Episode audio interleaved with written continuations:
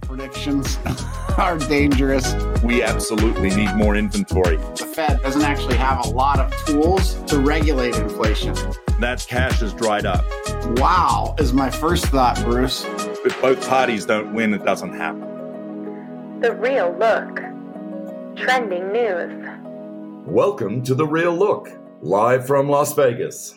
My name's Bruce Hardy, And I'm Chase Williams. and we are coming to you in the midst of Keller Williams Family Reunion 2024. So, Chase, wow, it's been a whirlwind already. What are some of your takeaways so far? Well, gosh, what? Today is technically day two, although we had the CEO summit on Sunday, so it's like day three for us. Yep. There's been so many good nuggets, Bruce. Typically, when I come to one of these things, I feel like I could go home after the first day and, and I'm so energized and have so much stuff that could be implemented. But here we are taking more and more notes. And it's just a testament to the true value that we get when we're at an event like this. One of the big themes that we've kind of heard throughout the presentations and the keynotes thus far, we've got some more yet to come, is really this idea of energy right? Yep. And nobody better to talk about energy and changing your state and the importance of energy in your success than Tony Robbins, who was our keynote yesterday, right? Absolutely. What were your thoughts around some of the things that Tony had shared and just how it impacted you? You know, it was really amazing. You know, he was able to demonstrate that, right? Changing your state, changing your physiology and your focus, right, can actually change everything else for you. This gentleman had just had surgery three days ago. His doctor said he shouldn't do this event. And yet he came and did it. You know, his arm was in a sling and yet he bought energy. You did. Even, even so, I would tell you, uh, you know, three and a half hours, didn't leave my seat, realized that I had more energy when I left that session than when I actually sat down uh, initially. And that wasn't caffeine either, by the way. You know what? I thought he did a really wonderful job. Uh, he picked on that agent out of the audience and asked him to pitch him why should he choose that agent over all the other 16,000 people in the room. And, and the gentleman gave him his elevator pitch, right? Yep. And you could tell it was well prepared and yet it didn't really connect. And he said, you know, I'm really sorry. I put you on the spot. And then he started to walk away and he turned around and he said, Hey, imagine if you would, I'm a family member, somebody you really love. Mm-hmm. Why would you want me to work with you? And what you realized was, boom, it came out, right? I mean, Yeah. he moved 15,000 people when he shared from his heart because he cared so much. That's the thing that sort of resonated most with me, right? Is we do care about our people and we've got to communicate that caring. And I thought he did a really good job of bringing that to the fore. Yeah, absolutely. I mean, you think about the most important people that we serve or someone that you truly love, like Tony had put it, and that really helps you connect with the real heart of why we do what we do. It doesn't mean that, you know, understanding scripting and dialogue and having great answers for questions isn't valuable. It mm-hmm. just means how does it become authentic to you, right? Because as Tony put it, there's so much bullshit out there that people are Oh, truly yeah. looking for authenticity and the ability to trust someone and the fact that they truly care. You know, it was even Gary Keller on the first day at the CEO Summit, matter of fact, basically said, if you've been in this business for five years or longer and you're still having to grind every single day to find business, you're doing it wrong. Right. and again, it wasn't it wasn't Gary discounting the value of hard work.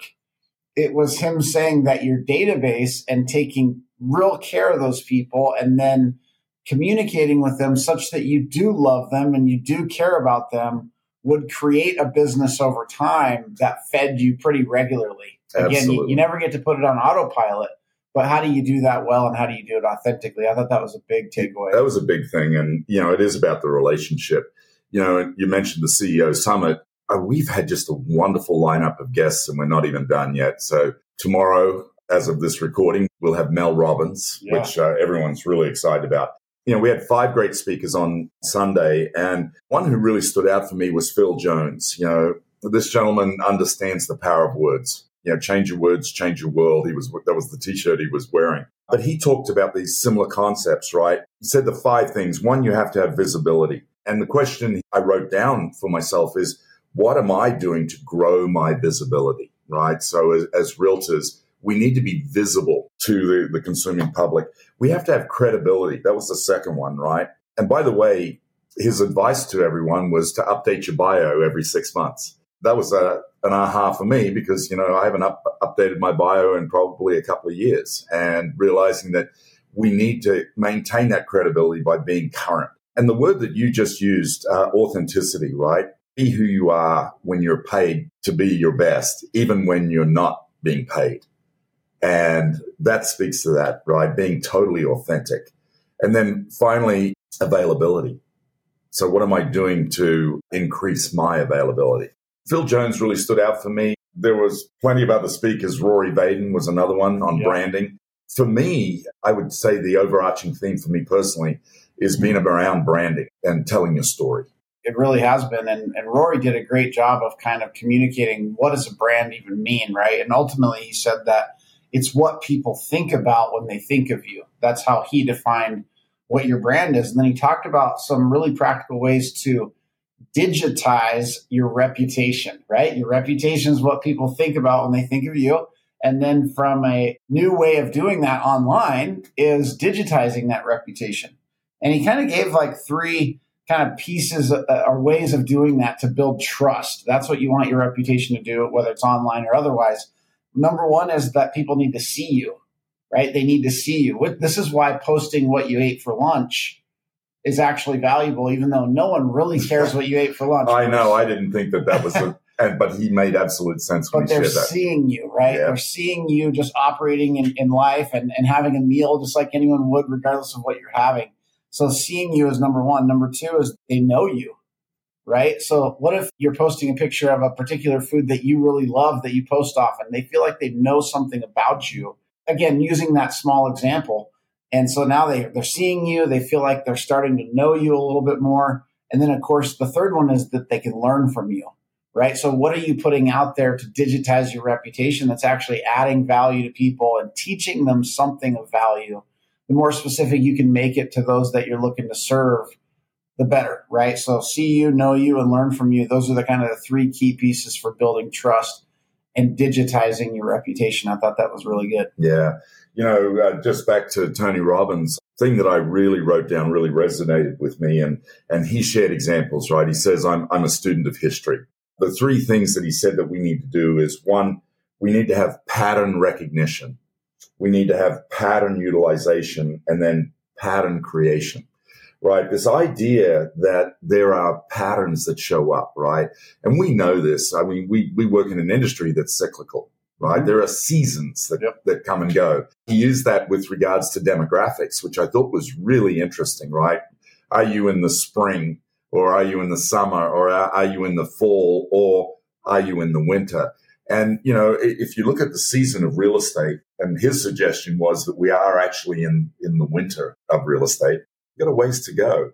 And Gary, he sort of validated that conversation this morning when he shared his vision speech of what was going on, right? So, what were some of the keys that you took away from that? Well, I think from a real estate perspective, Bruce, and a real estate agent perspective, or even you know some of our leadership there, owners of brokerages, et cetera, we need to make sure that we're focusing on and implementing the fundamentals of what will help us be successful. And that's not going to be a new conversation. Anyone that, who's listened to this podcast more than once, right?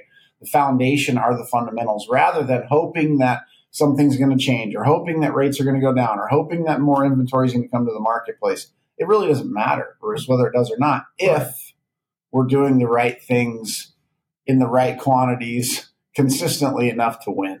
Love Mark Willis our old and now new again CEO back to the family talking about, I believe that we will win, right? And right. we can embolden that belief with that level of focus. Matter of fact, it was Tony Robbins who said that what you're focusing on is critically important, right? He gave the example of someone's, you know, an hour late for a meeting you had right. set up with them. Are you focused on how frustrated you are that they're late and they haven't called or texted?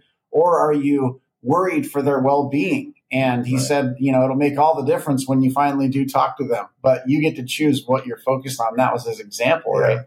But we get to choose that in business too, regardless of the season that we're in. If we're fearful or we're concerned or any of that around being in winter, quote unquote, then we have to choose what we focus on because some of the biggest fortunes, some of the most market share is gained and gotten in winter, yes. right? It's the time when when everyone else is scared and is worried and is locked up or paralyzed or hunkering down or with their heads in the sand, however you want to think about that. Right. Those that are focused on winning, those that are focused on gaining market share, those that are focused on the fact that spring always comes after winter Yes. are the ones that are are doing the right things in order to win and set themselves up not just for winning during winter, but winning long term into the future of whatever it is they're after. Yeah. Well, and I, I think the mantra, you know, and this too shall pass. So, you know, we talk about this that every day you're in a great market, you're one day closer to a shift. And then when you're in a shift, you're one day closer to a great market. So realizing that this is the time to go hone your skills, go build, go take market share. The business is there, right? Even though we only closed 4 million homes nationally last year, that's still 4 million homes, 8 million sides. Mhm. So the business is there. You just have to focus on the right things to get there. And, you know, we, we've talked about this ad nauseum. And that is, is that, yeah, there are a lot of people who feel rate locked because they have a low interest rate. But there are reasons, there are life reasons why people will move. Mhm. You've just got to get yourself in front of those people. One note that I thought about that data point that I thought I never thought of it this way, Bruce, was that kind of the floor, the lowest number of transactions that are happening nationally in any given year kind of continues to move and reset itself, you know, about once a decade, I think is what Gary said. And it's because of population growth. And I thought that was interesting because, you know, it's nice to know that we're in an industry where the number of transactions is going to constantly be moving up because of all the life events that you just shared. More population, there's more marriages, more births, more deaths, more all the things that actually cause people to transact. And, you know, going back to this idea of, of what you can focus on and what you can give your energy to, right? We talked a lot about energy. Tony kind of reminded us in the room of a pattern, right? Pattern recognition is important. And, and some of you may have heard this and some of you may not, but basically, good times create weak people. Weak people create bad times. Bad times, winter, create strong people, and strong people create good times. Over and over again, Bruce, we've interviewed incredibly successful Oh, people yes. on this podcast. And the percentage of them that started their career in the last downturn is really high, Yes. right? Bad times create strong people. And here they are, right? Winning and not fearful of whatever headwinds might be existing in the marketplace because they know the fact that limited opportunity does not mean it limits their opportunity. And that's an important differentiation.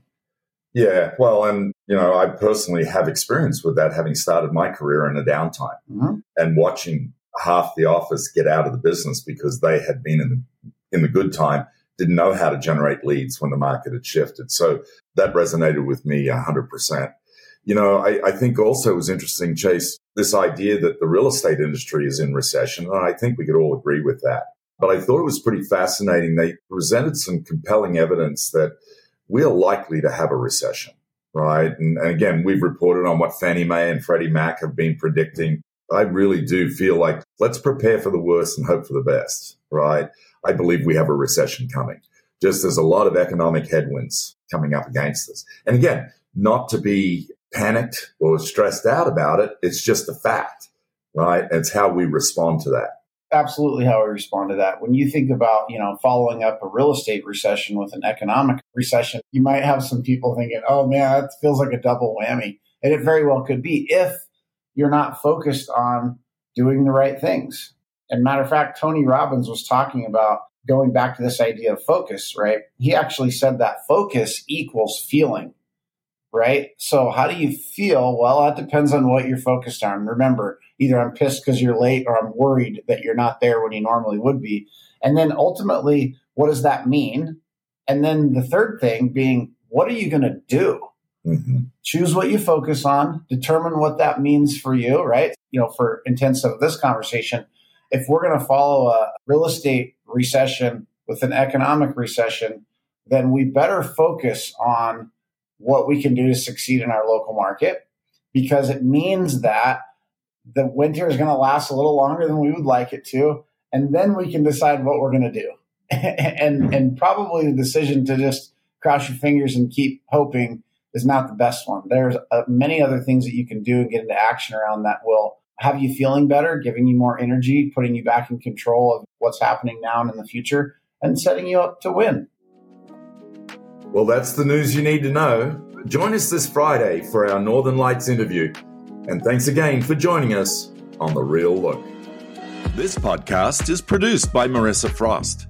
Visit kwnwr.com to access the show notes from today's episode. Head over to Apple, Google, or Spotify, or really any major streaming platform to subscribe and don't forget to leave us a review. Thanks again for listening to The Real Look.